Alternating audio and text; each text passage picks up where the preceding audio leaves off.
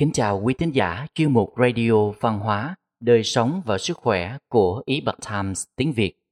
Hôm nay, chúng tôi hân hạnh gửi đến quý vị bài viết của tác giả Ellen Wan có nhan đề Chuyên gia tâm thần học Nhật Bản khuyến nghị cách ngăn ngừa sa sút trí tuệ. Bài viết được dịch giả Công Thành chuyển ngữ từ bản gốc của The Epoch Times. Mời quý vị cùng lắng nghe. Người lớn tuổi thường cảm thấy cô đơn hoặc bị cô lập khi họ già đi.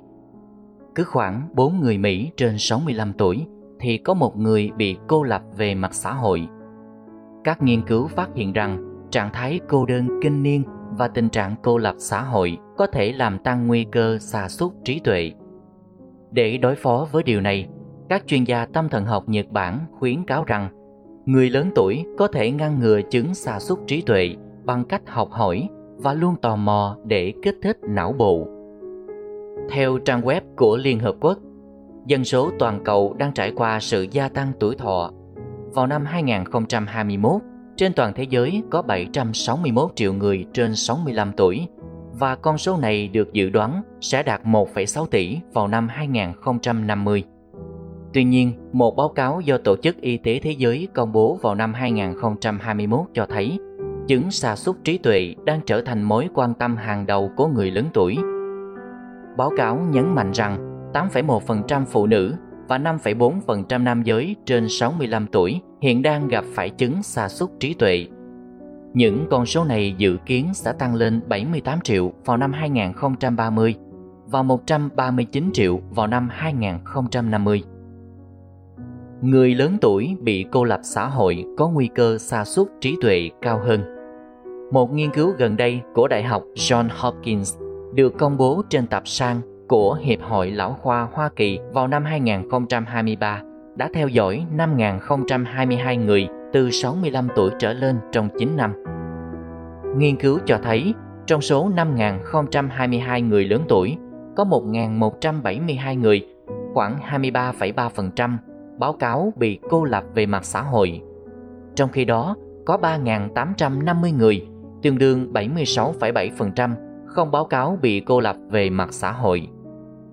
Những người già bị cô lập xã hội so với những người không bị cô lập xã hội có nguy cơ mắc chứng sa sút trí tuệ cao hơn một phẩy hai mươi tám lần trong khoảng thời gian chín năm.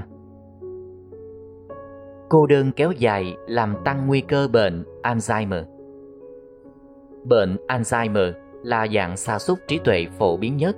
Một nghiên cứu được công bố trên tạp san Alzheimer and Dementia vào năm hai không hai mốt đã phân tích dữ liệu sức khỏe của những người trung niên từ bốn mươi lăm đến sáu mươi bốn tuổi trong khoảng thời gian mười tám năm và phát hiện ra rằng cảm giác cô đơn dai dẳng làm tăng đáng kể nguy cơ phát triển bệnh Alzheimer.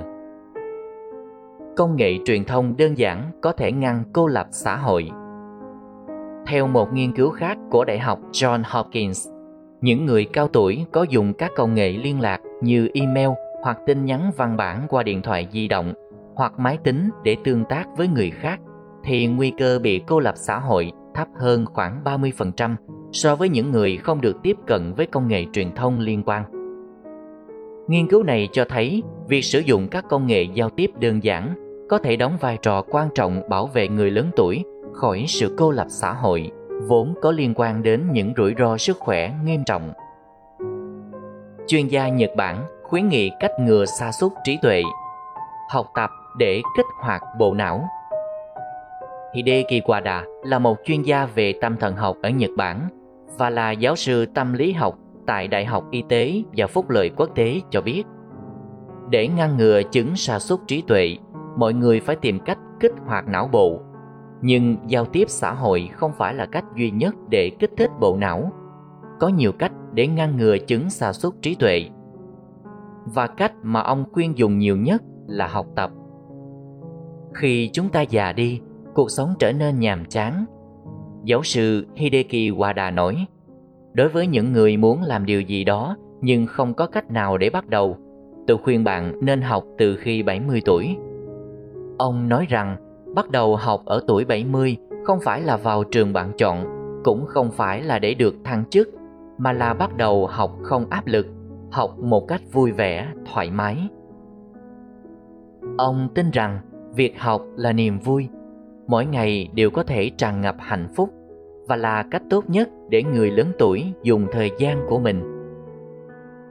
Luôn tò mò. Ngoài ra, giáo sư Hideki Wada nhấn mạnh rằng điều rất quan trọng là luôn tò mò. Ông gợi ý người cao tuổi nếu sống một mình thì nên luôn giữ cho mình hứng thú với những điều mới mẻ. Ví dụ, khi một chiếc điện thoại thông minh mới ra mắt, hãy cố gắng học cách sử dụng các chức năng khác nhau, nghe các bài hát của giới trẻ và hát thử các bài hát khi đi hát karaoke. Vận hành máy bay không người lái để trải nghiệm cảm giác mới. Nghiên cứu về lịch sử và văn hóa mà quý vị không có hứng thú khi còn trẻ. Giáo sư Hideyuki Wada nói, tôi tin rằng trí tò mò là cách rèn luyện trí não tốt nhất.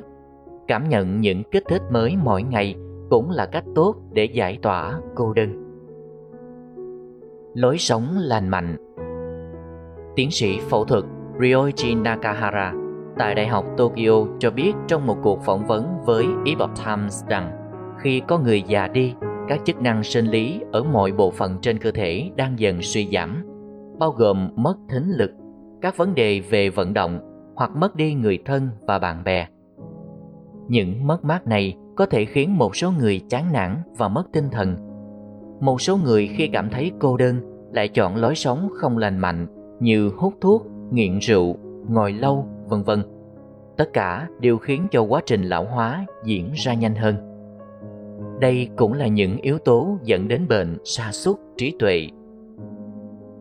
Tiến sĩ Ryoji Nakahara cho rằng người cao tuổi nên có những thú vui và sở thích riêng, đồng thời nên duy trì lối sống kỷ luật, kiên trì tập thể dục hoặc đi du lịch để có tâm trạng thư thái, tham gia các hoạt động cộng đồng để cho cuộc sống thêm phong phú. Tất cả những điều này có thể làm giảm bớt cảm giác cô đơn một cách hiệu quả và giúp chống lại chứng suy giảm nhận thức. Bà Ellen Wan đã làm việc cho ấn bản Nhật ngữ của The Epoch Times từ năm hai không không bảy. Quý thính giả thân mến, chuyên mục Radio Văn hóa, Đời sống và Sức khỏe của Epoch Times tiếng Việt đến đây là hết. Để đọc các bài viết khác của chúng tôi, quý vị có thể truy cập vào trang web epoch times việt chấm com. Cảm ơn quý vị đã lắng nghe, quan tâm và ghi danh theo dõi kênh. Mến chào tạm biệt và hẹn gặp lại quý vị trong chương trình lần sau. Kính chúc mọi điều bình an và tốt lành tới quý vị cùng người thân.